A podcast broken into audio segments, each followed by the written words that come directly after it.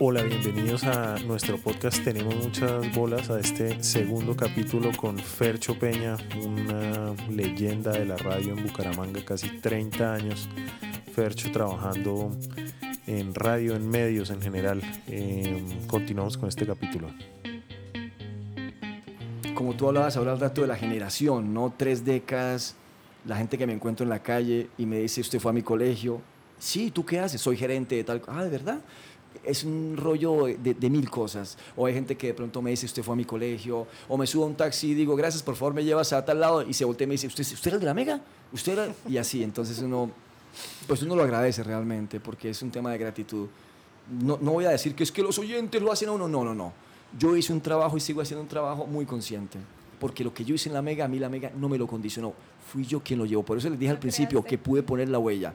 Clase Bucaramega un programa dedicado a los colegios. ¿Y el nombre de Bucaramanga nació? Yo estuve en clase de Bucaramanga. Ah, bueno, un programa, un, programa, un programa que nace por el nombre de la ciudad, Bucaramanga, Bucaramanga, y porque ese día nace en Studebaker 55, una discoteca. ¿Y por qué estaba en discoteca? Porque estábamos lanzando el video de José Gaviria Camaleón para MTV. Y ese día estaba Radioactivo y La Mega Amigos todos, rivales laborales, pero amigos, mi amigo Andrés Marocco. Y Andrés Marocco se me acercó, yo estaba con José Gaviria y empezó a molestarme. ¡Wow, Fercho, radioactiva te pone bien! ¿Tú crees de radioactiva también? Aquí no, es que ahora... Entonces José Gaviria me decía, uy, Fercho, dígale algo, dígale algo. Yo, ¿pero qué le voy a decir yo? El eslogan de la mega te pega al cielo. La mega te pega al cielo. La mega te pega al cielo. Era esto. Entonces yo dije, pero la mega Bucaramanga, la ciudad Bucaramanga, Bucaramanga.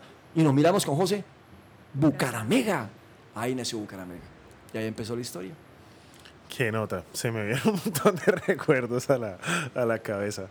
Fercho, y sí hay mucha gente haciendo mala radio. Sí, digamos que la radio ha perdido. Yo me acuerdo el Mañanero, eh, uy, habían unos programas muy chéveres, incluso hasta la hora del gato. Pues, la hora del gato, mira, te voy a contar la filosofía de todo esto para que tú me entiendas por qué la mega funcionaba de esa manera. La hora del gato, ¿saben por qué nació y para qué nació? ¿Se acuerdan que la hora del gato era de 9 de la noche a 12 de la noche, de domingo a jueves? Porque detectamos que los jóvenes y la gente estaba yéndose a rumbear por las noches.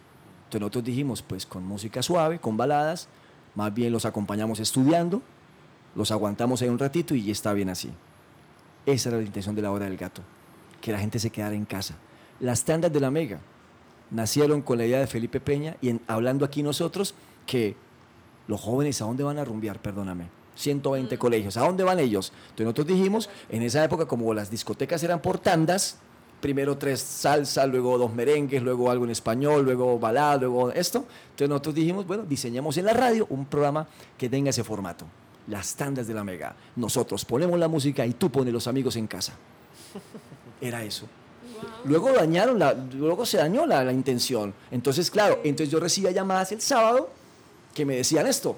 Fercho, anoche estuvimos en casa, qué fiesta, súper, qué nota, me encantó. No poníamos comerciales, no marcábamos las canciones, solamente la música. Entonces tú escuchabas a los mejores artistas y tenías la fiesta en casa. ¿Qué tenías ahí?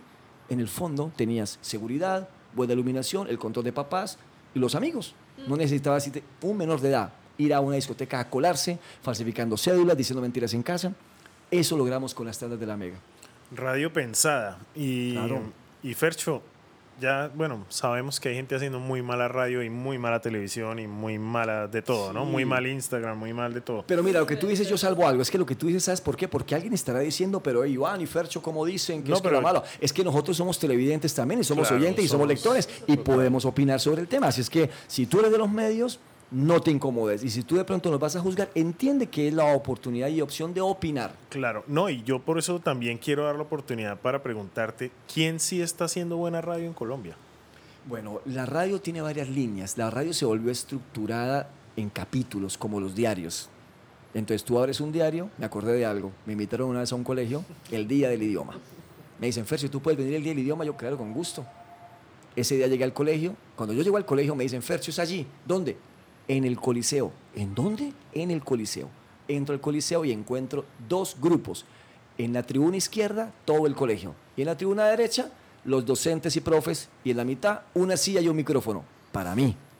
Yo, Dios mío, ¿qué es esto? No pasa nada. Llegué y los profes empezaron a juzgarme a mí, diciéndome que yo, ¿por qué la radio que hacía no hablábamos de noticias, que esto y lo otro? Yo le respondía, porque hoy en día los medios se han especializado. Y le pregunté a ese docente, te voy a hacer una pregunta. ¿Tú qué ves de televisión en las noches? A las 8. Y me dijo esto. Yo veo Café con aroma de mujer, una novela. Y yo le dije esto, perdóname, a las 8, a la misma hora de esa novela, está Ángela Janiot en CNN hablando de actualidad del mundo. ¿Por qué no viste tú eso? Bumanguesa además, ¿no?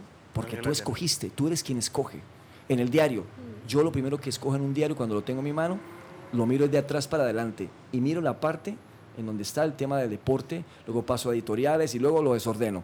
Uno es el que decide, Iván, uno escoge qué lee. Entonces, hoy hacer buena radio es subjetivo. Yo hoy respeto a todos los colegas, la gente que intenta, pero yo no me amaño hoy con ninguna radio, ninguna, yo no. Si tú me preguntas a mí con quién quisiera hacer hoy de la radio algo, no, no tengo no tengo una persona pensada que yo diga, oiga, este tipo. Me gustaría recuperar gente de otras radios. Por ejemplo, nosotros hicimos radio con, con Montoya, con Carlos Montoya, que está en la W, que en las tardes tiene su programa con Eduardo Peña, por ejemplo, que estábamos en la Mega.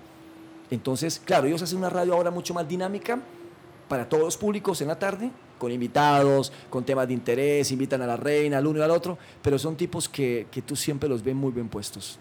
Entonces eso es lo que yo digo, pero hoy falta un poco entender eso. Yo cambiaré la pregunta y, qué tal nosotros tres llegar a una facultad de comunicación y preguntar a los estudiantes, perdónenme chicos, ustedes, ¿para qué están estudiando esto? Yo no creo que ellos quieran entrar a la radio así porque lo que ven en la radio no está como tan chévere, ¿no? Dirán ellos, o sí, no sé, o la televisión o dónde. Entonces yo digo, un día en un canal de televisión las presentadoras se incomodaron conmigo, dieron quejas en la gerencia que porque yo las hacía hablar en inglés. Yo digo, es que tú tienes que hablar en inglés. Si las canciones son en inglés, hay que presentarlas, lo mínimo. Imagínate. Claro. Entonces yo te digo, entonces, ¿a qué vienes tú acá? Un día escuché en una radio haciendo casting para una niña, entonces el casting decía, uy, ¿cómo está de buena? Está como un pollo, una cosa. Y yo, ¿qué, perdón? ¿Casting por pinta? ¿O por habilidades y cualidades? ¿O por méritos, méritos, méritos, merecer?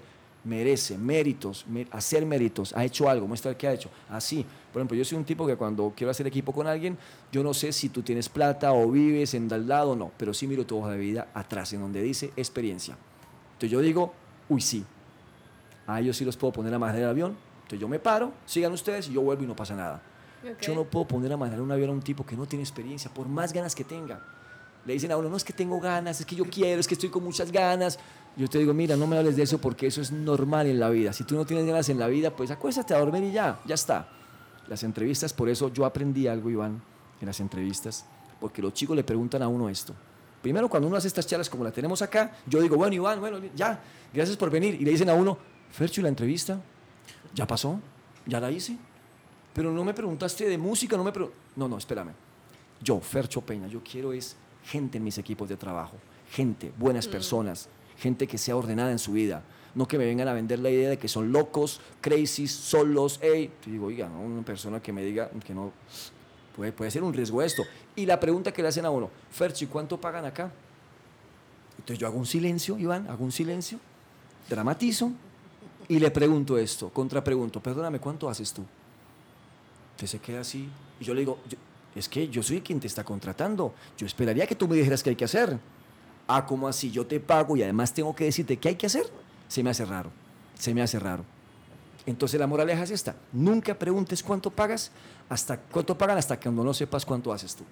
Entonces, por eso hoy uno ya, digamos, con esta experiencia, uno tiene claro hasta dónde puede volar esa cometa. Y uno dice, no, hay mucho viento. Sí, suéltale pita, aguántame ahí. No, bájame ya porque esto...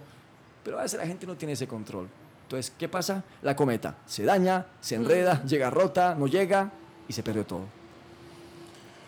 Bueno, Fercho, Fercho, muchos años hablando de muchas cosas y, yo veo que, digamos, por lo que tú me has contado fuera de micrófonos y ahorita, a ti no te gusta tanto como el periodismo, bueno, no sé, obviamente estoy haciendo una, asumiendo de pronto algo, no te gusta tanto la radio como de entrevistas y demás, te gusta hablar de música, eso hablábamos ahorita. ¿Cuál ha sido el mejor? Bueno, tú tienes un programa para los que no saben que se llama Acetato, ¿no? Donde hablas de rock and roll clásico de los 60, 70, 80, 90. es más, el eslogan es, esta es la historia que no te enseñan ni en la universidad ni en el colegio, la historia del rock. Una chimba, además, Sí, que es porque de, yo- de yo- las pocas Yo, emisoras yo que quisiera, yo quisiera que llegara a una universidad donde me dijeran, Fercho, vamos a ver epistemología 1, administración 2 y rock 1. Uy, Sí. qué nota. Entonces uno dice, bueno, chévere. Pero mira, lo que tú me preguntas, no es que a mí no me gusta hacer entrevistas, porque he hecho muchas entrevistas a personajes de la política, de la empresa, del sector educativo. Lo he hecho, lo he hecho porque ha sido también mi labor desde el es- escenario de la comunicación, Claro. enterarme, empaparme, saber cómo llevar una entrevista. Pero en mi emoción y en mi corazón y en mi gusto, eso es como un helado. Pregúntame O sea, qué, qué quiero. roll, ¿no? Arequipe y no paro nunca. ¿Sí me entiendes? Está, ese es el gusto de las cosas. Y allá Está te, la música. Y allá te iba a preguntar, porque pues yo también soy senior millennial, un poquito más grande que Nina. yo soy más Led Zeppelin que Pink Floyd, pero igual me, me encanta el rock and Sí. roll. Y yo sé eh, por verte y por otras personas que a ti te encanta Kiss. ¿Por qué te Kiss. gusta tanto Kiss? ¿Es una pasión superior por algo específico? ¿O por qué no Rolling Stones? ¿Por qué no The Beatles. Beatles? Eh, porque hay muchos fans de muchas cosas. Me ¿no? gustan todos esos. Pero Kiss me rayó la cabeza. ¿Por qué? Kiss me volvió loco. Kiss eh, me mandó a otro planeta. Kiss me pone a soñar que la vida es otra historia. Yo a veces ni he, podido resolver eso, porque desde la primera vez que les escuché, porque no te puedo decir que los vi, porque en esa época que les escuché no había video así a la mano, no se podían ver, solo carátulas, me impactó su imagen, su originalidad, y esa originalidad me abrió ese camino para de alguna forma entender que, que valdría la pena uno dejarse llevar por esa emoción. Y a mí eso, eso es como el primer amor, como el amor de la gente. Uno, ¿Usted por qué se enamoró de ella? No, no es que eh, no, no es fácil responder, ¿no? Entonces, eh, dile a mami que estoy ocupado en esta historia que no puedo. Entonces, cosas, cosas que pasan. sí, sí, sí. Entonces, esto... mm, Como la teatra, la, el teatro también un poco de Kiss, ¿no? que, es que, es que yo, yo veía, y todavía, inclusive uno ve grupos muy, muy buenos vocalmente, técnicamente, estructuralmente, pero el impacto del show de ellos eh, no lo tiene nadie. Entonces, Kiss para mí, desde la primera vez que los vi, me, me enloquecí sanamente. De alguna forma em, entendí que había encontrado el amor de mi vida de verdad en ese escenario. Dije, esto es lo máximo que... Y me puse la meta, dije, quiero tener todos los discos de estos tipos, todos. Y así fue. Y los tengo todos. Y, ¿Y tengo las cantas? No, yo cantar no soy cantante, no. No, me siento con esa autoridad. De hecho, cuando voy a, un voy a un concierto, te voy a confesar algo con respeto. No. Me incomoda que la gente cante.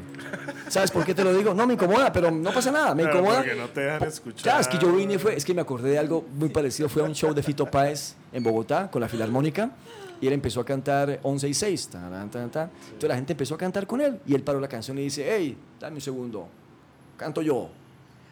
Y volvió a empezar y que la gente siguió cantando. Paró otra vez el tipo. No, no lo olvido nunca, una chaqueta azul océano, pantalón azul, camisa naranja, su piano blanco y la filarmónica atrás. Estábamos en el Palacio de los Deportes, hoy es el Movistar Arena. Y de repente, cuando la tercera vez volvieron a seguir cantando, Fito se paró, se molestó y dijo, perdóname, yo vine a cantar. Yo soy el del show, por favor, escuchamos.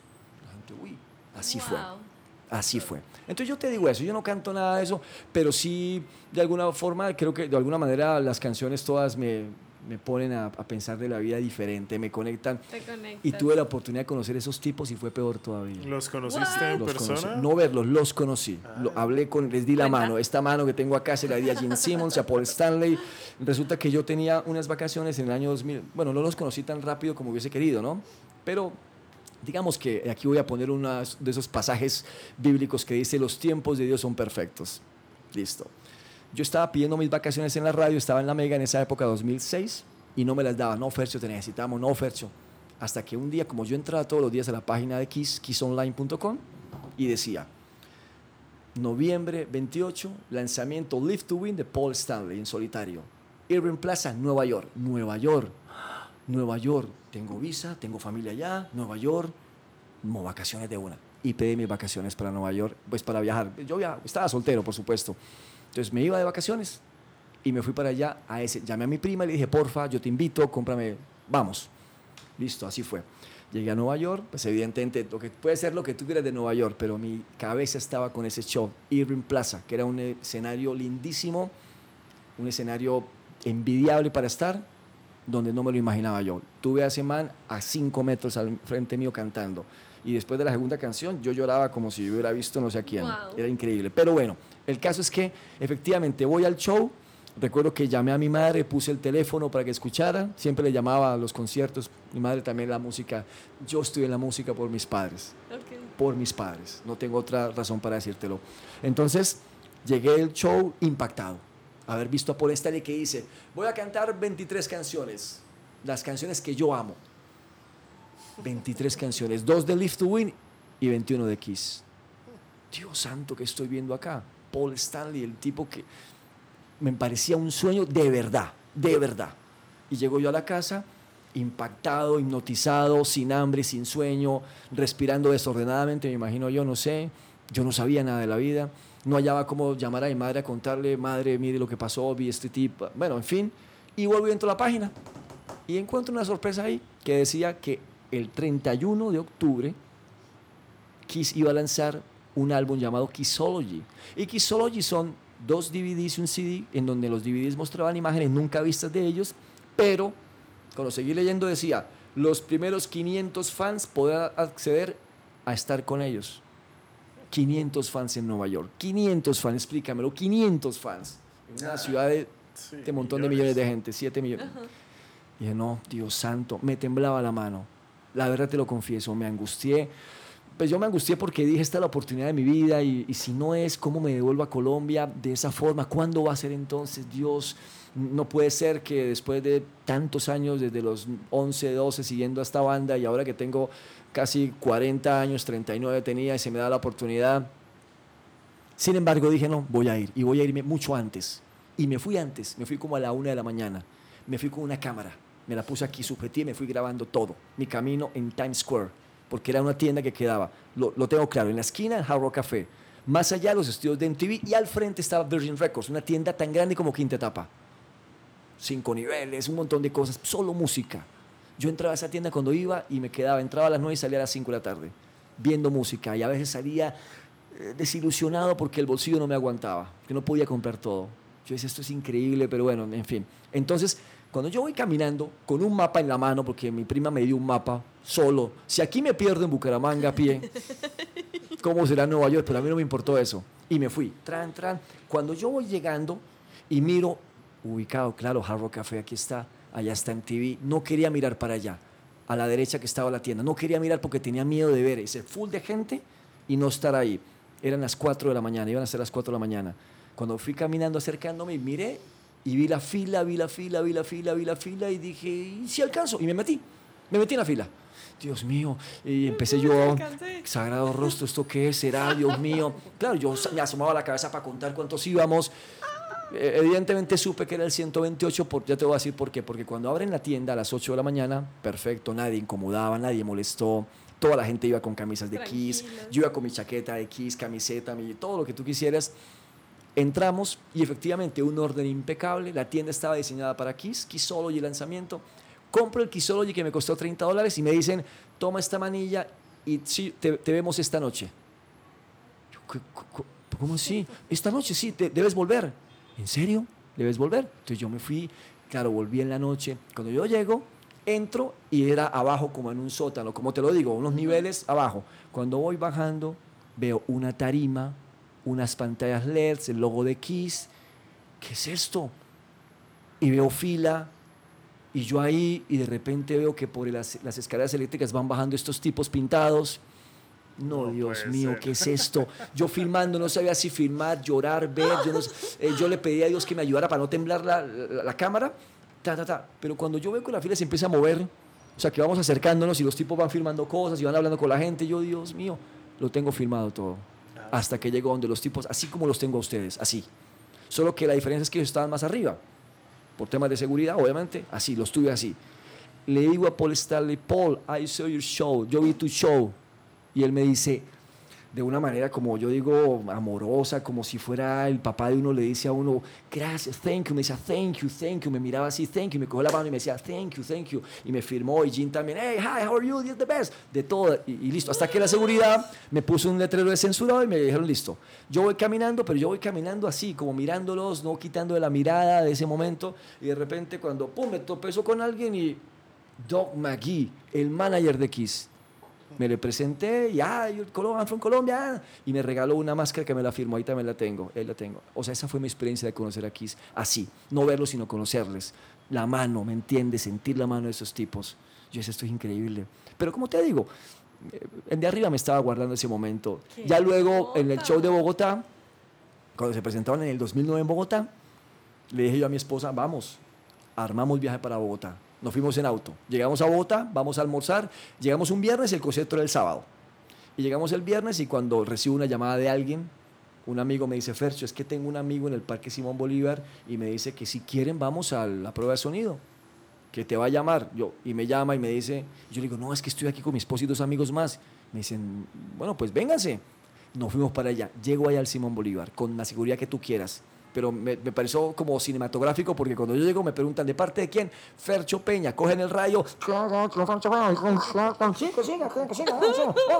Que el señor Simons dice que siga. Que siga. Yo seguí, entro y también tengo fotos en donde están los, la producción de Kiss en montaje, en pruebas. No hay un solo ser humano, sino mi esposa, dos amigos y yo, viendo todo eso. Me tomé unas fotos, ellos no estaban haciendo prueba, porque ellos ya tienen su gente que hace todo. El camerino era como una especie de coliseo adentro del Parque Simón Bolívar. Entonces yo le dije a mi esposa, mira, por aquí pasa Paul, entonces vamos a hacernos en esta zona, ahí no, y así fue. Eh, eh, cuidando todos los detalles. Ese día llovió terrible, lo vimos increíble, y eh, lloraba como un niño, la verdad. Eso, ya eso, yo, Dios mío, ¿esto qué es? Ahí tengo fotos. No, fue, fue, fue impactante. Yo me acuerdo y me, y me conmueve todavía muchísimo. Me conmueve un montón porque, porque es ver realmente eh, eh, ese, ese grupo, esa banda que de verdad te, te rayó la cabeza para tu vida, para tu vida. Y eso es lo que me pasa a mí, para mi vida. Yo respeto Zeppelin, que de hecho te quiero decir, Iván, para mí el mejor grupo de rock, el mejor, se llama Led Zeppelin. El mejor, técnicamente hablando. Pero la banda que yo digo, que es otro nivel, el acto número uno del planeta que tú quieras ver es Kiss. Ese show es increíble. Al segundo show, que se presentaron en el Campín, efectivamente pues ya estaba todo listo y así fue. Hicimos la fila, entramos y el impacto de Kiss, te lo voy a decir así. Cuando tú estás en un show de Kiss y arrancan, porque arrancan de esa manera, el impacto, porque hablé con mucha gente, es se te va al aire, se te va al aire. De entrada se te va al aire y el corazón se te pone a mil, no puedes hablar quieres gritar y no eres capaz, porque es un impacto increíble. Eso es algo nunca antes visto. Nunca antes visto. Créeme que sí. Puede que no cante muy bonito, puede que la voz, lo que tú quieras, pero el impacto del show es algo que tú tienes. Me acordé de un show que vi también, del cual por ese show me enamoré. Me tocó, digo yo con respeto, cubrir la gira de YouTube en Santiago. Gira Pop Mart. La pantalla LED gigante.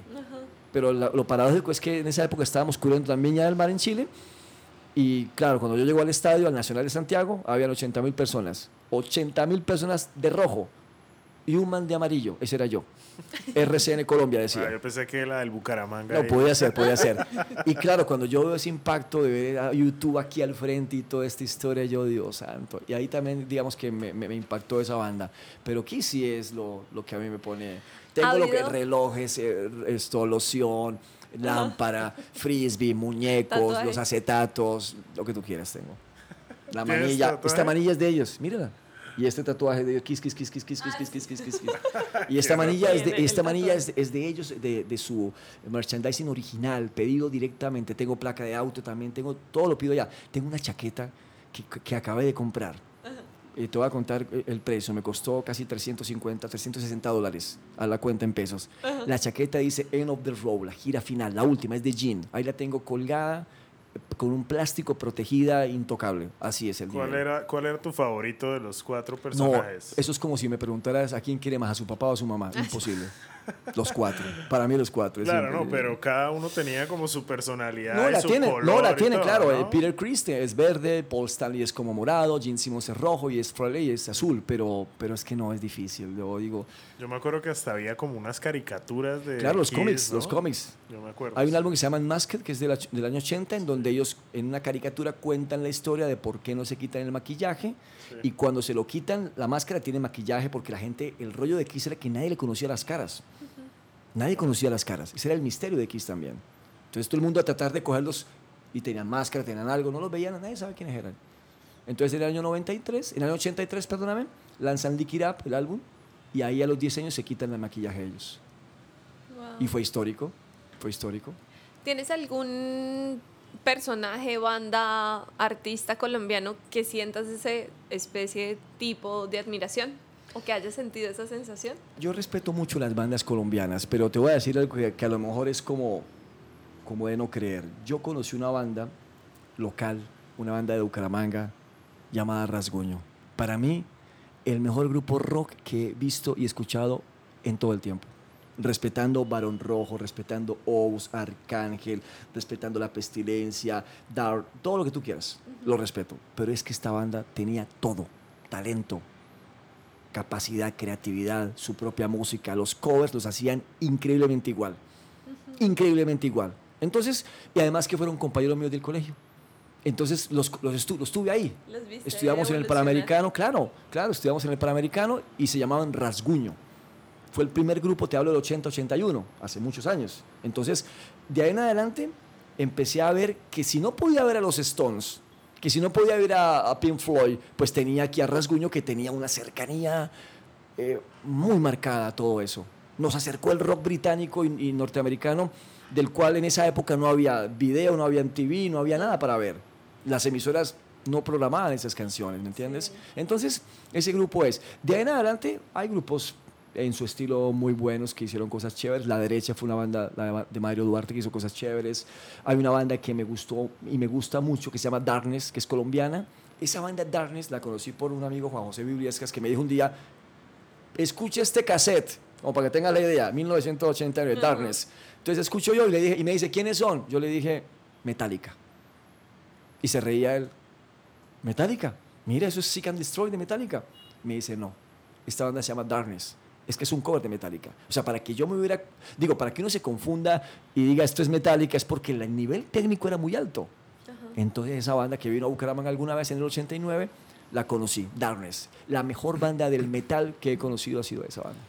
Fercho Bucaramanga tuvo una época de músicos bastante. Yo me acuerdo que hubo una época de La Contra, cuando estaba Cabulla, eh, Juan Pablo Villamizar y Pipe Navia, pues, que fueron músicos de Juanes, para los que no conocen. eh, Bucaramanga tuvo como su época dorada un poco de la música. Pero- Hoy en día, ¿cómo es, ¿cómo es la onda en Bucaramanga musicalmente? No, hay muy buenos músicos, hay muy buenos músicos, pero hay unos músicos que son muy estudiosos, como hay músicos que pues, no son tan estudiosos. Pero te quiero señalar algo para que tengas la idea. Nosotros hicimos en La Mega en el año 98, 99, una de esas dos épocas, un evento que se llamó Bucaramanga Cultura y Rock. Tres días de rock, de 2 de la tarde a 9 de la noche.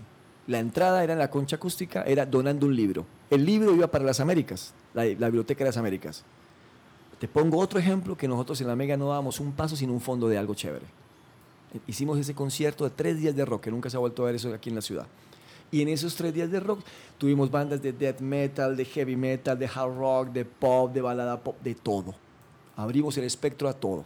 Hay muy buenas bandas, hay muy buenos músicos. Acabo de venir de la UNAP hace una semana de, un pre- de una presentación del profe Mauricio Colli, que estaba haciendo la presentación de sus alumnos e hicieron un show increíble, con- recordando música, bueno, era pues solamente británicos, pero de lo que tú quieras, increíble técnicamente. Hay muy buenos músicos, hay muy buenas bandas. Pero lo que tú dices, Iván, tiene mucha razón. Claro, esa época era época de músicos muy técnicos. Había una banda que se llamaba Labial, Labial, pero Labial era de Labial de la policía, pero Labial de labios.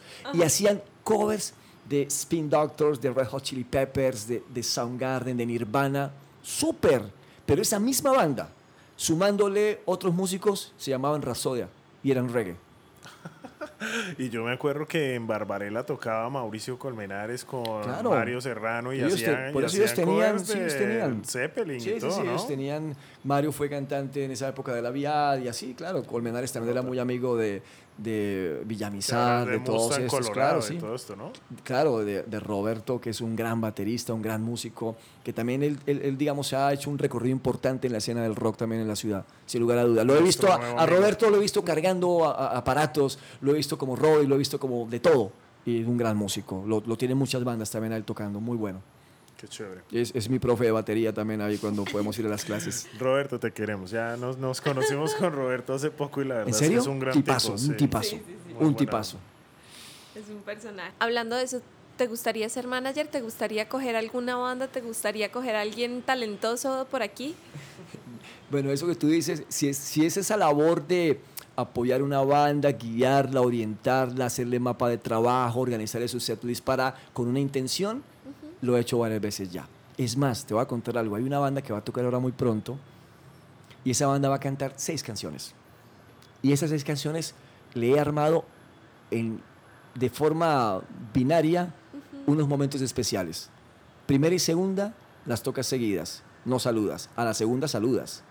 Tercera y cuarta. En la cuarta te bajas de tarima y repartes tus CDs como un obsequio chévere sin decir nada. Quinta, cover. Y sexta, en ese momento vamos a lanzar unos balones para que la gente juegue y hagamos un show de juego con la gente súper emotivo. Armar un show. No es vacante ya, no. Ajá. Armar un show, claro que sí. Pero a ver, lo que pasa es que como estoy también dedicado a otros proyectos también paralelos, entonces de pronto el tiempo no me da. Pero créeme que hace poquito hicimos el lanzamiento con una banda que se llama Nova y después de ese lanzamiento he recibido varias llamadas de varios grupos que me han dicho, Ferchi, yo quiero que hagamos esto, yo quiero que tú nos ayudes con esto. Yo, claro, con mucho gusto, no pasa nada, hagámoslo, hagámoslo. Lo vamos a hacer y lo voy a hacer. Y lo he hecho. Mira, muchas bandas, cuando yo estuve, fueron promovidas. Creé un formato que se llamaba la Mega Unplugged. Era una réplica de los acústicos de MTV, y presentábamos bandas. Jamás le cobré a una banda un solo peso, jamás, nunca. Pero hoy las bandas tienen que pagar para sonar en la radio. Sí. Les cobran. Es increíble esto. Jamás. Y yo invito que si alguien sabe que lo he hecho, que me llame y me lo diga, porque eso nunca ha sido. Jamás le he cobrado un peso a una banda. Es más, una vez una empresa nacional me llama y me dice, Fercho, necesitamos una banda de Bucaramanga para un show en la UIS y quiero que tú estés ahí presentando. Listo, perfecto. ¿Cuánto le van a pagar? Te hablo de 1999, algo así, un millón de pesos. Buena plata, un millón de pesos a la banda. Yo no le dije a la banda que le iban a pagar eso. La banda fue porque confió en mí y quiso tocar porque yo le dije, ¿tú quieres tocar en el, en evento? Pues claro, Fercho, queremos estar ahí. Listo. Backline, yo me encargo de todo. Backline y todo. Y de repente, la banda toca. Fue en la UIS. Tocaron súper bien. Se acabó el show. Y de pronto me llama el tipo y me dice, mira, Fercho, esto es de la banda. Perfecto. Me reúno con los chicos y les digo, chicos, excelente. Qué nota de verles. Súper bien. Mire, esto es de ustedes. ¿Qué? Esto es de ustedes. Un millón de pesos. Y me dicen ellos a mí, Fercho, ¿tenemos que darte algo? No. Jamás. Este es tu trabajo. A mí mi empresa me paga. Este es tu trabajo. Y así fue. Pero hoy las bandas tienen que pagar. Yo le digo a más de uno, no pagues un peso, por favor. Eso es una extorsión que debe parar en algún Sí, momento de la vida. ahí, Con sí. todo respeto, no puede ser eso así. Y hoy lamentablemente la radio está abordada por esas cosas, infortunadamente. Claro, pero sí se ve que con todo el bagaje que tienes, eh, precisamente por eso es que deberías ser manager, ¿no? En mi opinión, pues no sé si manager sea la palabra, pero sí has tenido un recorrido No, todos, eh, yo donde creo puedes que, trabajar con ellos, yo creo que Iván, todos somos manager en lo que hacemos, en tus, eh, en tus labores, todos somos, ejercemos una labor de manager. En este caso, yo te lo digo, yo lo he hecho muchas veces con muchas bandas, pero con muchas bandas. La diferencia, ¿sabes cuál es? Es que nunca he cobrado por esto.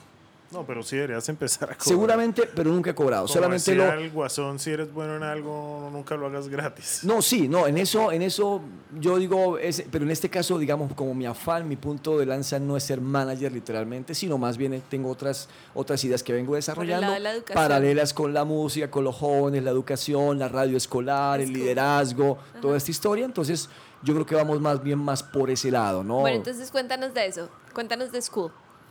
School Radio. School Radio nace porque un día, sentado así como estamos aquí charlando, me llegó a la memoria tantos momentos de tanta gente que es invisible para mí, y digo invisible porque no me acuerdo de sus caras, pero que me acuerdo desde la época 89 en Radioactiva, 90, 91, La Mega, hasta tantos años de gente que tuvimos la oportunidad de compartir la radio de una forma didáctica, sana, orientada, con una guía de hacer algo y ser algo, ¿me entiendes? Entonces, cuando yo pienso eso, digo, nada, pues yo quiero hacer una empresa porque yo no quiero depender de una empresa que me contrate o no me contrate, porque no, no es la idea. Ahora, a mi edad, 52 años, aquí en este país, pues eh, a nadie contratan por esa edad pero se les olvida que eh, tengo en mi poder algo muy grande que se llama experiencia, que te puede servir a ti, que te puede servir a ti, a ti, a ti, etcétera, no importa. Entonces yo decidí avanzar. Decidí avanzar porque me encontré con gente que iba a dos cuando yo iba a 100. Entonces yo dije, no, mejor yo avanzo. Entonces un día estaba aquí en mi casa y mi hija Juanita me dice, me llama, papi, papi, ven que esto es cool, esto es muy cool. es cool. Me dice, ¿y qué es cool? Papi, esto es cool. Es cool, es cool. Y de una vez me llegó a la cabeza School Radio, School Radio, de una, School Radio. Entonces, ese School Radio representa precisamente esa época de colegio que todos hemos tenido, seas papá, seas mamá, seas lo que tú seas, y esa era la idea. Entonces, lo otro era representar la imagen. Y la imagen tenía que ver con un lápiz. Puede que tú hayas tenido unos cuadernos, yo no sé si se acuerdan de los Jim Book, de tapa dura, Sí, o los Norma, o no sé qué marcas más, hay, listo, los que sea. Escribe que regalábamos en la Mega un montón, en fin, no importa. Pero lo que tú tenías, igual que todo el mundo, era ese bendito lápiz amarillo con el que presentabas el ICFES también. Entonces cogí el lápiz y lo rediseñé. Me acuerdo que ese día salimos con mi esposa después de la iglesia, fuimos a almorzar en un restaurante, Hotel Ciudad Bonita. Ella me decía, Fercho, mire, yo no estaba, yo no estaba ahí, yo estaba era creando todo. En una servilleta diseñé el lápiz y puse, quité el micrófono, el borrador y puse el micrófono. Entonces empecé School Radio, ah, el número dos le pongo radio. Entonces llamé a mi hermano que es arquitecto, Carlos, es un creativo de miedo. Y le dije al tipo, mire esta idea, se la mandé por foto en el celular, ayúdeme y rediseñeme esto, que usted es el que sabe. Entonces el tipo me mandó un logo perfecto. Y ese es el logo que representa. Ahora dije, yo, ¿qué yo quiero hacer con esto? A ver, ¿qué quiero hacer con esto? Entonces me acordé de algo que yo le digo a todos mis alumnos y a la gente con la que hago talleres, le digo, pregúntate, por favor, antes, ¿cuál es tu aporte? Escríbelo. Vamos a hacer unos podcasts, ¿para qué? ¿Cuál es mi aporte? Que la gente conozca. Que la gente, voy a hacer una empresa, ¿para qué? Voy a montar un negocio, ¿para qué? Entonces yo dije, ¿yo qué quiero hacer? Yo dije, no, definitivamente, viendo cómo están las cosas, los chicos mal, groseros, vulgares, bullying, maltrato, indiferencia, ser autoridad, nada, vamos a mejorar, vamos, mejoremos, nada, eh, mejoremos el ambiente de los chicos, mejorando, me- mejorando ambientes escolares. School Radio, mejorando ambientes escolares. Y ese fue el eslogan que quedó. Entonces, a partir de ahí creé tres líneas. School Radio es, pero tiene radio escolar, un formato de conferencia llamado Talk Show Radio, súper bacano, y una línea que se llama liderazgo. Esas tres líneas. Y eso es lo que vengo haciendo. Por ese proyecto en el 2016 tuve el honor, el gusto, el placer de ser invitado por el Ministerio Nacional de Educación al foro. Me invita el equipo de calidad, la doctora Gina Parodi. Yo no soy rector, yo no soy nadie en la educación de nada. Pero ven el proyecto y me dicen, oye, Fercho, cuando vino la firma del balígrafo, Iván, vinieron acá, a mí me invitaron. Ven, Me invitan a todos esos eventos académicos porque, porque como yo en la radio hablo de esto, Sí. y algunos compañeros en alguna época se incomodaban porque yo hablaba de esto, porque me decían que nosotros no éramos para hablar de esto, que eso que hablan en colegios, me decía algún compañero. ¿Cómo? ¿Esto qué es? Por eso te decía que algunos iban a dos y yo a 100. La radio es para formar y educar. Hables de rock, hables de moda, hables de alimentación, hables de ciudad. Formar, educar. Y si entretienes, súper. Y entretener es subjetivo, es cómo hacer sus cosas. Cómo hablas, los promos, las secciones que tengas, cómo retomas, lo que tú quieras. Entonces, cuando yo me encuentro en, el- la firma del balígrafo, yo voy caminando y una chica a la distancia me hace con la mano así, me saluda. Y yo de hecho volteé a mirar y dije, ¿será para mí? Yo no la conozco. Cuando sigo caminando más y me acerco por respeto, me dice esto, Fercho, ¿qué hubo? ¿No te acuerdas de mí? Y yo muy respetuosamente, pero hábilmente, escúchame, hábilmente le dije, no me acuerdo dónde te he visto a ti. Entonces me dice, en la UNAM, tú estudias en la UNAM, ¿no? Sí, sí, sí. Y hábilmente le digo yo, oye, ¿y tú qué andas haciendo? Y entonces ella me dice, es que yo estoy manejando el protocolo de la doctora Gina Parodi.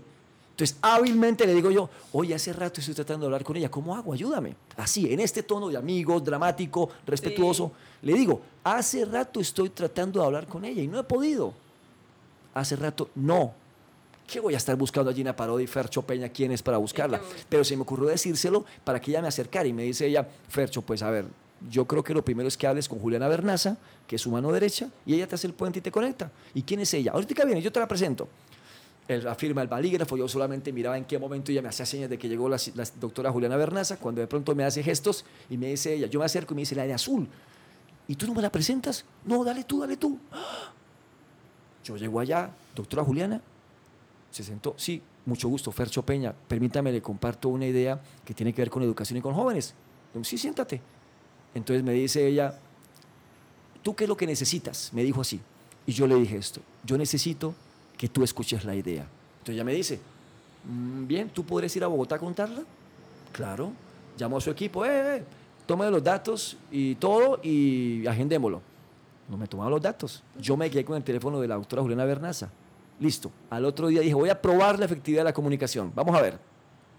Estaba en una parada de Metrolínea. Uso mucho Metrolínea. Y de repente cojo el celular mío y dije, voy a mandarle a la doctora Juliana una foto de un evento de colegios en el que estuve. Tenía la foto lista y el dedo así. No, ¿será que la mando? ¿Será que es muy intenso? ¿Será que me dirá que este tipo qué? Y no, la voy a mandar. La mandé. Yo que la mando, a los tres segundos me responde ella. Súper, me encanta. ¡Wow! Dije yo. Esto va por, parece que va por buen camino. algo, hay algo, Listo. sí. Finalmente me agendaron al ministerio, llego a Bogotá, saco corbata, llego a mi proyecto normal, entro al ministerio, me anuncio. Sí, un segundito, Fercho Peña, ya lo van a atender. Entraron como cinco chicas super ejecutivas. Yo no sabía que eran ellas, ellas tampoco me conocían, pero sí me dicen, Fercho Peña, sí, sigue. Me senté, se sentaron al frente mío y me empezaron a preguntar así como estamos charlando acá, ¿no? El proyecto cómo es. Ellas escribiendo todo lo que yo decía. Les contaba, me recontrapreguntaban yo esto, cuánto vale, cómo es esto. Yo les mostraba y les contaba. Cuando ya terminé la presentación y ya dijimos, bueno, súper chévere, se miraron todas y me dice una de ellas, Fercho, la verdad te vamos a decir algo. Yo, ay Dios, nosotros veníamos por 10 minutos contigo, pero llevamos una hora y media, nos ha encantado tu proyecto. Es más, es más, me dijeron, es más, te vamos a invitar al Foro Nacional de Educación. Y es más, dice otra, tú vienes de una vez directo, no necesitas participar en nada, vienes de una vez sin filtro. Y así fue. Me invitaron, llegué a Bogotá ante un montón de rectores a presentar qué era School Radio, cómo contarles a los rectores cómo lograríamos desde hacer una radio escolar como esto, pero con chicos. Y transmitiendo desde aquí para los salones, hablando de ecología, sexualidad responsable, alimentación saludable, entretenimiento sano, que el gobierno escolar venga y haga rendición de cuentas, que hable el rector, que la profesora, todo el mundo integrado. Súper, súper. Claro. ¿Cómo lo tomaron en el foro? No, todos sorprendidos porque yo tuve que hacer un intro de la, de la radio en Colombia para que acercarlos, porque la radio en Colombia es una radio para educar y entretener, pero que les estaba contando que estábamos dejando ir una oportunidad porque hoy los chicos en medio de todo este bagaje de tecnología quieren cosas distintas. Sí.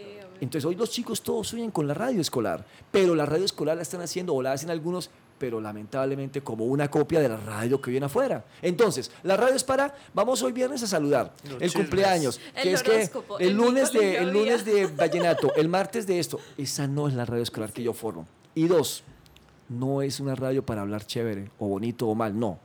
Es una radio en donde la gente que se forma se encarga de multiplicar ejemplos y buenos ejemplos. O sea, que los 8 o 12 chicos de la radio se convierten en el colegio multiplicador de buenos ejemplos. Ese chico de la radio ya no puede decir groserías. Ese chico de la radio tiene que ser puntual, tiene que ser un ejemplo. Ok. Así no sea buen estudiante. Y eso nos ayuda a que en el salón tengamos un monitoreo de, oye, pilas que, ah, el de la radio, calmado, todo así. Entonces es un proceso muy chévere. Entonces en eso ando. Pero eh, a, a pesar de todo, mira, paralelo a esto, yo hago parte del Pacto por la Educación 2030 de la Cámara de Comercio de Bucaramanga. La Cámara hace cuatro años creó un pacto de educación en donde reunió varios, digamos, eh, Actores. actores de ciudad, Sí. empresarios, fulanitos y un tipo de la radio, yo.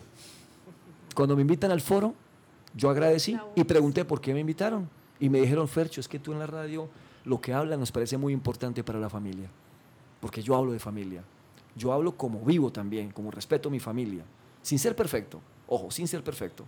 Hace seis años hago parte de Red Papás. Red Papás es una red de padres y madres que está trabajando hace ya 10 años para ayudar que desde los medios de comunicación hagamos cosas chéveres. Entonces me han invitado a Cali, me han invitado a Bogotá, estamos en reuniones en donde nos reunimos con docentes y rectores y cuidadores y líderes para decirles, mira, no le digas a tu hijo que no consuma alcohol, no le digas eso, dile que si consume alcohol pierde el control, se daña el hígado, daña tus neuronas, te puede pasar algo malo, dile eso que es diferente que le digas que le hace daño. O que le digas, no es que después, es que cuando esté más grande, no, dile eso, enséñale las consecuencias, que es mucho mejor el mensaje. Y ahí estamos en esa línea. Entonces, Pacto por la Educación, Red Papás, soy productor externo para la emisora cultural haciendo un programa que se llama Acetato, los clásicos del rock, los sábados, y tengo lo de Acetato. Y además de eso, presento eventos, asesoro gente en comunicación, en, en Suricata Labs para empresarios, en temas de habilidades blandas y todo Súper. esto, hablar en público. Y soy rockero. Sobre todo soy rockero. Y fanático de gelatino. Amo gelatino. Y, lo amo, y amo gelatino por, una, por mi esposa. El primer, el primer detalle que tuve con mi esposa cuando nos hicimos novios, ah, no, un poquito antes, no, antes de ser novios, cuando estábamos, fue llevarle, ir hasta Gelatinos, desde donde ella vive, ir a Gelatinos del Parque Las Palmas y llevarle un helado como ella quería. Y llevárselo, eso, fue- eso nunca lo olvidaré. ¿Cuántos habrán empezado así? Ningún ramo de rosas. Un Yo le, fantasía. yo le di el anillo de compromiso a mi esposa. ¿Tú sabías eso o no? Sí, tú me ¿Iván sabía? contaste. No, yo no sabía. Tú me cuéntame. contaste cuando nos vimos en gelatina. Pero Yo que le, nos cuente. yo, le, con- yo le entregué el anillo de, de compromiso a mi esposa entre un cono de gelatino.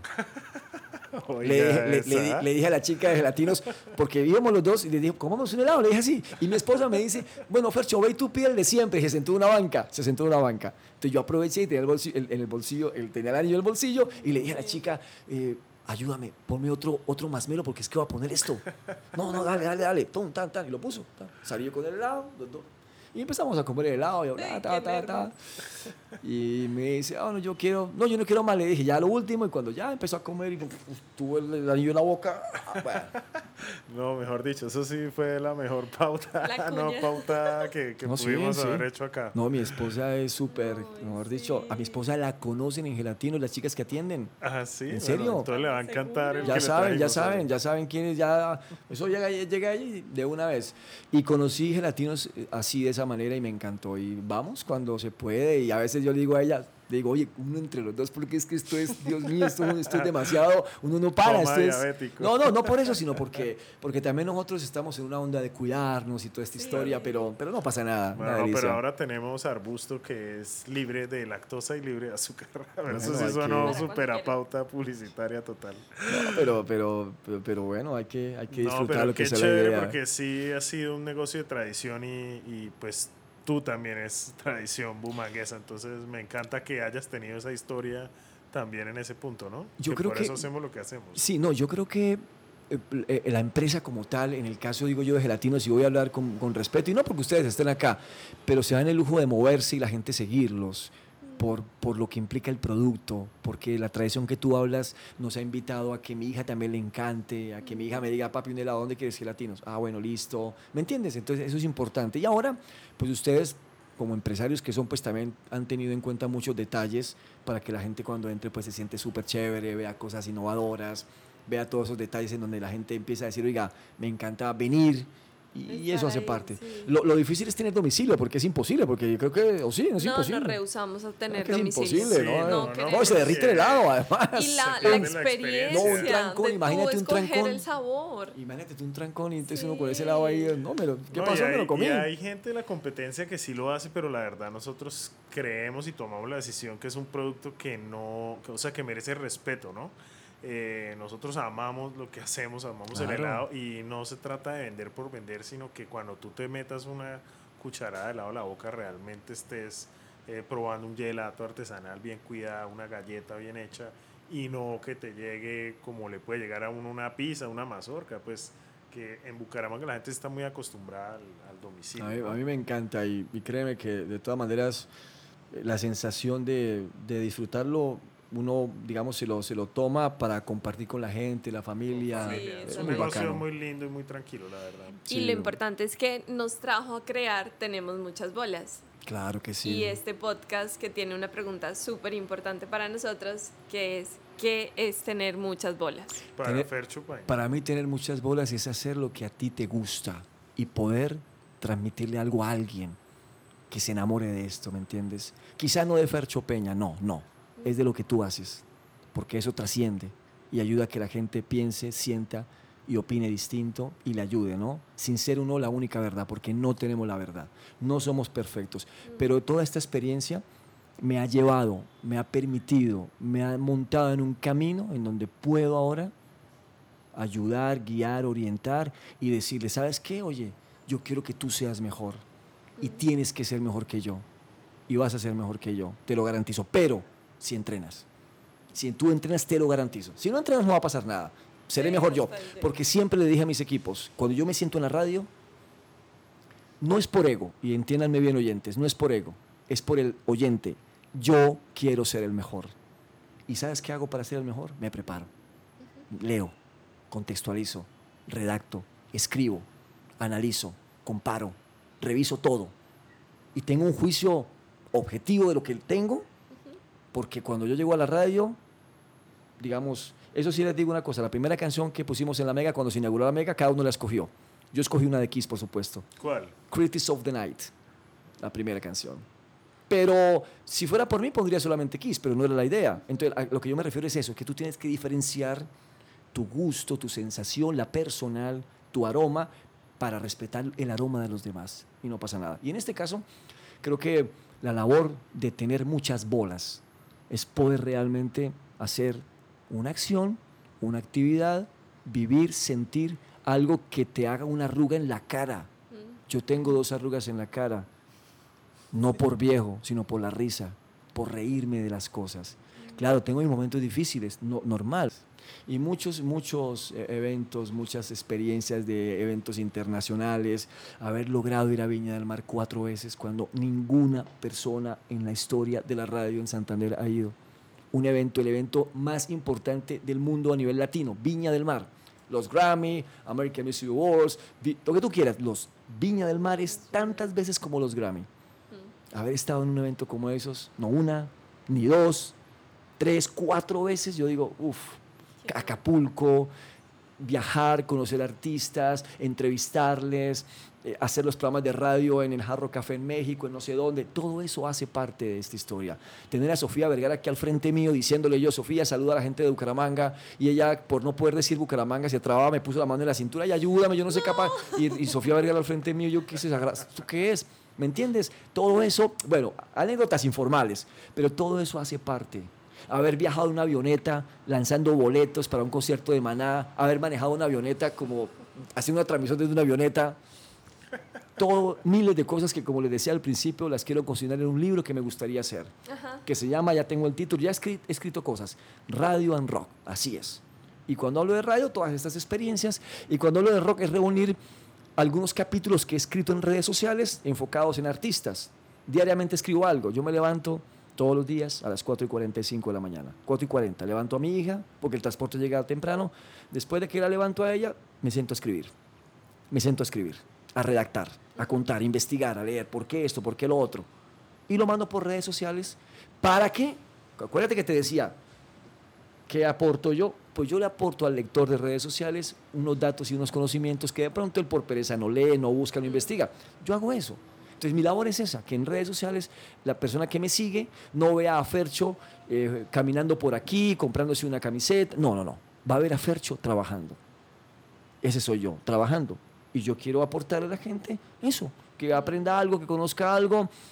Y ahí aparece uno que otro que comenta, no pasa nada, chévere, y bien, y buena onda. Chévere. Eso quiero hacer yo. Entonces, en eso ando, ¿no? Y ahora que nos hemos encontrado, pues eh, me, me han, me han traído ustedes muchos recuerdos, me han traído muchas cosas que hacía rato no hablaba. Eh, y, creo que ha sido como una catarsis chévere de, de que los oyentes eh, conozcan. A veces conocen el Fercho Peña que creen que uno se cree algo. Yo no me creo nada. Yo no me creo nada. Soy un tipo igual que todo el mundo. No me interesa ni la fama, ni hago las cosas por plata. Me fui de una radio. Me fui de una radio ganando mucho dinero, pero me fui por su formato. Y todo el mundo me decía, pero usted cómo se va, mire que esto... Me voy porque no hace parte de mi filo- filosofía de vida. ¿Y por qué? Escúchame esto, Iván, escúchame esto. Porque cuando yo llegue a mi casa, lo primero que me va a decir mi mamá es esto, Fercho, nosotros no te educamos para que digas eso en la radio. No te educamos para que hagas ese papelón en la radio. Imagínate, ¿cómo voy a hacer yo algo que no coincide ni es coherente con con mi- mis valores y mi estilo de vida? Entonces, por eso no me interesa tomar, no tomo, no me interesa. Si ustedes quieren hacerlo, háganlo. Pues la plata, pues, no sé, tendrán mucho dinero, bueno, háganlo. Yo no lo voy a hacer, no lo voy a, no me interesa. Tengo otras metas. Mi meta más cercana, ¿sabes cuál es? Mañana ir al gimnasio. Entonces tengo que dormir bien. Voy con todo mañana. Tengo claro. Hoy fue solamente tríceps, mañana es hombro, así, voy trabajando así. Y lo hago para mí, para mi salud. Y además porque voy creando cosas. Además porque mañana tengo un evento importantísimo en donde va a ser como el primer evento para mí. Voy con todo, ¿me entiendes? Esa tarima va a mil. Ok, Y necesito llegar así. Entonces el ejercicio me pone así. Entonces yo le dije a mi esposa, por ejemplo, ayer le dije, amor, después de las 12 del día entro en concentración. Y concentración es eso. la ropa que me voy a poner, pensando todo el tiempo, el evento, que llegue rápido. No me da nervios, es que llegue rápido, que llegue rápido. Y así, pendiente. A veces yo soy el que presiono por los eventos. Yo soy quien presiona. Yo soy quien dice, no, arranquemos ya porque, ay, Fercho, esperemos. No, iniciamos ya, iniciemos ya. Ay, pero es que usted no, no le da miedo. Mm, pues sí, pero no pasa nada, iniciemos ya. Y así es. Entonces tengo un compromiso muy chévere en donde ahorita que hablamos esto, ¿cómo no voy a tener ganas yo de decir a los chicos que se cuiden, que sean ordenados, que respeten, que organicen su vida? Oye, estoy que me hablo para eso. Entonces hay una parafernalia chévere para eso. Y así. Y el sábado a la una de la tarde estaremos ocupados viendo la final de la Champions. Ya sí, yo futbolero. Buenísimo. Ferchu, pues la verdad eh, me sorprendió, debo, debo aceptarlo. ¿En serio? sí, la no, pero es normal, porque a mí, todo el mundo me, a mí todo el mundo me dice que yo creía que usted, yo creía... Es más, yo a veces me presento así, mucho gusto, Fercho Peña, extremo, extremo aburrimiento. no, para nada. no, no, lo digo porque la gente cree que uno es, ay, y yo no me subo a una montaña rusa, yo no me subo a una, no, yo no hago nada de eso. Mi esposa es la que hace todo, eso. Esto que estás Mi esposa sí hace todo eso. Yo digo que ha valido la pena. Y ahora si uno dice, oiga, es que hay que tener muchas bolas para esto. Ha valido la pena. Y hay que tenerlas. Y hoy aquí pues las tenemos para seguir hablando de todas estas cosas chéveres. Ferchu, felicitaciones. La verdad es que nos diste una clase no solo de, de entonación, de estar on point hablando ante un micrófono porque creíamos que de alguna manera íbamos a recibir mucho de eso, sino de humildad y de, y de coherencia. Me, me, quedó a mí mucho de, de, propósito y de ver cómo a través de la radio puede uno transformar sociedad y todo lo que estás haciendo con, con los chicos de Bucaramanga y pues bueno, el país eh, pues la verdad muy admirable, felicitaciones, muy chévere. Lo que ustedes hacen también tiene mucho que ver porque arriesgarse a usar un medio de comunicación, porque esto es un medio de comunicación, ¿me entiendes? Y poderlo poner a prueba ante un público que conozca, que escuche, que aprenda, que tenga experiencias, que pregunten lo que le pregunta a uno la gente en la calle, que pregunten algo que quizá nadie preguntaría, que ayuden a que la gente se lleve un gran mensaje esto para mí me parece muy, muy importante, que son ejemplos a seguir siempre y cuando se hagan como lo hacen ustedes, responsablemente. Porque a veces la gente quiere hacer muchas cosas con ganas y no solamente con ganas se logran, Iván, no con ganas. Las ganas es un valor agregado de la vida, lo otro es lo que tú tienes. Me acuerdo un día en una reunión de gerencia que el gerente nos dice, eh, le dijo a un compañero, bueno, ¿y cómo están las cosas allá en, esta radio? Y él dice esto, no, eh, gerente, los chicos están llegando temprano, están súper animados, está muy bien. Y le dice el gerente, ¿pero qué tiene? Eso es normal. Dígame algo que sí. Y es esto lo que te estoy diciendo. Nada sacamos con tener los mejores equipos, los micrófonos más especiales, si detrás de esta labor se usa, escúchenme esto, se usa para otras cosas. Y lo que ustedes hacen es la verdad me da envidia, Sana, chévere. Me gustaría ser del equipo de ustedes. Pues obviamente estás invitado, la verdad es que sería buenísimo. Me gustaría ser del equipo de ustedes. Nos faltó una camarita algún día para que hagamos un eh, face live, alguna cosa de estas y bueno, nada, no sé. Bueno, pues ahí se puede ir eh, calentando algo por ahí en una ollita. Podemos echar unas ideas. un arrocito de bajo. Un arrocito de bajo, podemos empezar a calentar. No, la verdad es que me pareció muy interesante. Incluso, eh, pues sería chévere vincular este proyecto también a ese tema de los colegios. Nosotros tenemos muchas ganas también como de devolver conocimiento y pues esto que estamos haciendo lo estamos haciendo de puras bolas. Es de queremos documentar a la ciudad, queremos documentarle el momento que está pasando hoy en día, poner de moda a Bucaramanga. Y sabes que tú dices queremos, pero yo te digo algo con respeto necesitamos hacerlo. Necesitamos hacerlo. Urgente, necesitamos hacerlo. Hay muchos chicos, hay muchos jóvenes que hacen cosas importantes en todos los escenarios y nadie los destaca, nadie habla de ellos, nadie les describe sus situaciones, nadie les pone en un punto en donde tú le terminas diciendo es que lo que tú haces es importante. No es por quedar bien, es porque lo que tú haces es de verdad importante. Nadie les dice eso. Solamente hablamos de el que gerente y el del ICFES y el número uno en el salón y el que tiene plata y el que vive en un sitio y el que tiene esto, pero los demás no. Y ese demás es el que está quedando al margen, solo, sin ayuda, sin ningún escenario especial emocional para decir, oiga, yo puedo. Y como tú dices al rato que me pareció esa frase chévere, hacer ciudad. Hacer ciudad sí. Oiga, de verdad. Un salón, dos, diez, veinte, los gobiernos escolares, las propuestas, nosotros hacíamos un programa por el canal regional que se llamaba Prom en ese entonces 2008 o 2009. Y era eso, recuperar lo que hacíamos en clase Bucaramanga para televisión. Puede ser chévere la idea, ¿no? Interesante. Pero sobre todo con bola. Bueno, Fercho, muchas gracias por acompañarnos en este podcast. La verdad es que yo creo que nos va a tocar hacer otro o otros dos, porque hay muchas preguntas, muchas historias. Yo venía con una lista. Yo puedo, hacer, una, yo puedo hacer una pregunta. Claro, claro. ¿Cuántas preguntas de las que tenían pudieron hacer de verdad? No, no, mentira, no. No, no, no, mentira, sí, sí, sí, sí, No, no, mentira, eso Pero realmente sí, yo venía preparado para que habláramos de música también, para que te quería preguntar quién era tu yacero favorito después de Kiss si venía. No, yo creo que. Yo creo que Zeppelin o Floyd. Después, no, yo creo que después de Kiss está Led Zeppelin. Para mí está Led Zeppelin, porque Led Zeppelin fue la banda que yo descubrí lo que implicaba el verdadero talento y creatividad de un grupo de un músico. Entonces, por eso. claro, Plan, Page. Y cuando empecé a conocer la obra fue absurdamente más apasionante. Los cuatro símbolos de Led Zeppelin, por ejemplo. Los cuatro símbolos tienen un significado, tienen un significado especial, los cuatro símbolos. Entonces, cada símbolo tiene una historia. El cuarto álbum, donde está Stairway to Heaven, por ejemplo, ese cuarto álbum, en donde hay un montón de canciones que no tiene título, te voy a contar por qué no tiene título. Porque el tercer álbum, que se llamaba Led Zeppelin 3, fue súper criticado. A la gente no le gustó, no, que, que, muy acústico, que la banda era más heavy, más hard rock, que cómo cambiaron el estilo. Entonces Jimmy Page se reunió con todos en el, en el ensayadero y les dijo, ah, ¿no les gustó el tercer álbum? Entonces el próximo álbum lo lanzamos sin título.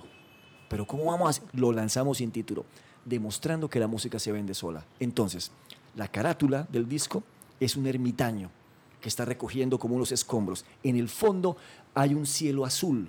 Ese cielo azul representa que hay actividades esotéricas en el ambiente londinense. Cuando tú abres el disco, encuentras la quinta, la octava carta del tarot, que es el monje que está así. Y cuando sacas el disco, están los cuatro símbolos que representan a cada uno de ellos.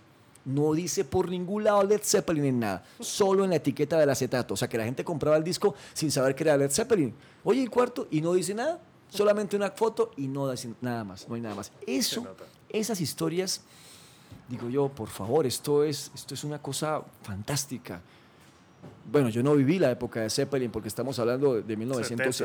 Pues yo ya tenía 12 años o 10, no me acuerdo cuántos, 60. No, yo tenía, yo nací en el 66, bueno, tenía 4 años y no escuchaba esa música, pero después descubrí todo eso, entonces me empecé a inquietar por aprender, por conocer.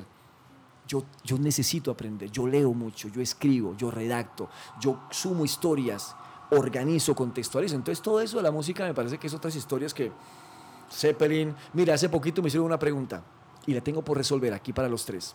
Me preguntaron esto. Fercho, ¿cuáles son tus 10 canciones favoritas? Dije, no, no me pregunten eso, por favor, no me hagan eso. 10 canciones que te han impactado en la vida. No, no, es difícil, por, tocaría por género. no, no, no, no. Una obra de teatro. No, no, no, no, pero me tocas, tengo, tengo la tarea. Me espera creo que el próximo jueves esa tarea. yo solo sé que Since I've Been Loving You estaría ahí en mi top. Eh, esa canción es de los... Eh, de, ah, de, de, Zeppelin. Esa canción, esa canción, ahora que tú la nombras, fue la canción que, bueno, digamos que nos dio tranquilidad cuando nació mi hija. Cuando mi esposa estaba embarazada, yo le ponía con los audífonos del iPad la música. Entonces mi esposa un poco inquieta, a le gusta también la música, no pasa nada. Y de repente ella me decía, pero Fercho, nos dicen que la música de la clásica, sí, también pongamos, no pasa nada. Oye, no me lo vas a creer, Iván. Tengo videos grabados de esto. Cuando nació Juanita, la única forma de calmar su llanto era no así, eh, digamos, acostada, meciéndola, sino contra mi pecho, medio poco parada, y descubrimos que fue porque ya estuvo en el embarazo boca abajo, pero la única forma de calmarle su llanto era agacharme, sacar el DVD de Zeppelin, ponerle y buscar Since I Don't Love You. Inmediatamente ella se calmaba, te lo juro. ¿Cómo será que mi esposa me dijo, Fercho, hágame un gran favor, en un tono drástico me lo dijo. Yo también para calmar a Nina usted, me tengo que Usted me averigua, me dijo, usted me averigua qué dice esa canción yo tuve que averiguar y mire, la canción dice que el tipo por trabajar, que se la pasa trabajando, que está enamorado, que no sé qué. le mostré, pero fue mágico eso. mágico porque la melodía entonces coincidía, yo decía con razón, pues claro, Zeppelin, además que si tú me lo preguntas a mí, para mí, es la mejor canción desde el punto de vista creativo que he escuchado en mi vida. Tiene todo. Tiene todo. para mí es de mis canciones favoritas, la verdad. Aunque me pasaría lo mismo que a ti, escoger 10 canciones. A veces me pasa que. No, eso sería el infierno. Una vez estaba tratando de acordarme quién cantaba con Michael Jackson eh, a dúo, que digamos. Chris eh, Rock. No, no, no, cuando empezó, el mismo que cantaba con Paul McCartney, el, el, morenito que es ciego. Ah, eh, Ray Charles. No, no, no, el, de más acá, en la época 80, Stevie Wonder, sí, que nació, porque él es ciego porque nació antes de, de, lo normal, entonces su retina no se, no se desarrolló. Entonces no, yo no me acordaba el nombre de Stevie Wonder y no podía dormir, no podía dormir, pero Dios mío. Y no quería buscar, sino quería acordarme hasta que no, me toca buscar porque a veces se me confunden todo, de tantas canciones que tengo en la cabeza, no, y sobre todo que uno lo cogen así en caliente. No, no pasa nada. No, no, no. no yo tengo gente que yo tengo gente que me llama a preguntarme, Fercho, esta canción cómo se llama? Tan tan tan tan tan tan tan. Pero no sé cómo es. Chazán. Sí, no, no. Yo tenía una, un amigo. la yo, aplicación del tarareo. Yo tenía un amigo que yo un amigo que me decía, "Fercho, pase por el musical, el almacén musical." Y eso, no, es que yo compré dos CDs, pero usted escójamelo, lo que usted diga. Se me regalaron dos bonos de Navidad. no, no, era, él, compra, pagaba, compraba. Entonces yo iba allá, disculpas, que me dice, ah, sí, que es conto. Y yo, sí, este, ah, bueno, listo, ya. Bueno, pues esperamos el libro con ansias, la verdad. Sí, sí, creo que hay muchas historias para contar, sobre todo desde la perspectiva humanguesa, ¿no? Que eso me parece muy lindo escucharlo, ya que estamos haciendo este podcast, de ver cómo están conectados con los momentos de Bucaramanga y las experiencias que tú también tuviste. Contar historias. Sí, y pues ese también es como nuestro propósito, un poquito decirle a la gente como usted tiene algo para contar, usted tiene algo ahí, pues la gente que está haciendo, que está montando empresa, que ha sido como por donde arrancamos nosotros, esas personas en Bucaramanga que están creando una cultura desde su empresa, desde su conocimiento, y por eso fue que empezamos esto un poquito, pues desde nosotros, dijimos como, de pronto tenemos algo aquí que a alguien le puede interesar. No, no hay duda, no hay duda. Y no solamente eso, eh, vuelvo y les recalco algo que me parece muy clave. Ahora con todo este rollo de los medios de comunicación, la tecnología, eh, ustedes han invertido en cosas y eso se representa en una audiencia que agradece, una audiencia que seguramente no te lo va a decir ya, pero créeme que la sensación del oyente es, oiga, ¿qué nota este proyecto de conocer, de aprender? Algo que yo no sabía. Acuérdate que la función de la comunicación es que alguien aprenda algo, que tú puedas dejar un mensaje, transmitir algo. Si tú no cumples con esa función, pues uno tiene que reevaluar esto, porque pues para qué estoy si hablo y no queda nada. Entonces, eso que ustedes hacen me parece que es clave y que ayuda a que mucha gente se vuelva competitiva.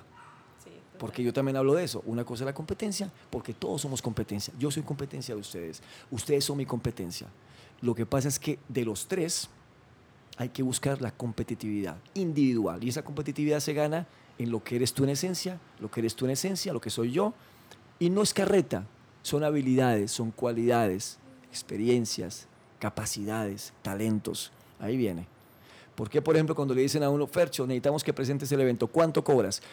Bueno, pues yo te cobro, ¿qué? 300 mil pesos. Y luego le dicen a uno, no, pero Fercho, es que X cobra 200. Háganlo con él entonces. No, es que queremos contigo. Bueno, pues ahí está. No siempre se puede tener lo que se quiere. Bueno, Fercho, en serio, muchas gracias. Y esto sí fue una lección brutal de, de manejo corporal. Incluso yo, no podía dejar de pensar en cómo me tenía que sentar para hablar en el podcast. Pero estoy seguro que no va a ser la, la última vez que, que vamos a, a tenerte. Ojalá nos acompañes en más podcasts y siendo tú el maestro sensei de este tema, ¿cómo despedirías este podcast de Tenemos Muchas Bolas en este capítulo? Bueno, yo primero les quiero agradecer un montón a ustedes por eh, haberse fijado en mí, por haber tenido este tiempo y por haber confiado en que mi experiencia le puede ayudar, servir, ya sea desde la parte un poco académica o desde el entretenimiento, a alguna persona en ningún momento asumo una posición de quedar bien con nadie, no. Ese soy yo. Lo que pasa es que, como les decía y ustedes bien lo han descubierto, en la radio a veces no hay tiempos para contar otras cosas, pero también la gente tenemos una costumbre muy complicada que es juzgar sin saber. Entonces sería eso. Y bueno, nada, despidámonos, pues claro que sí. Tenemos muchas bolas, regresará muy pronto con más invitados. Nos vamos a esperar para que nos acompañen y disfruten historias, historias y más historias con muchas bolas y siempre pensando en ustedes. Hasta la próxima. Les habló Fercho Peña. Chao. Chao.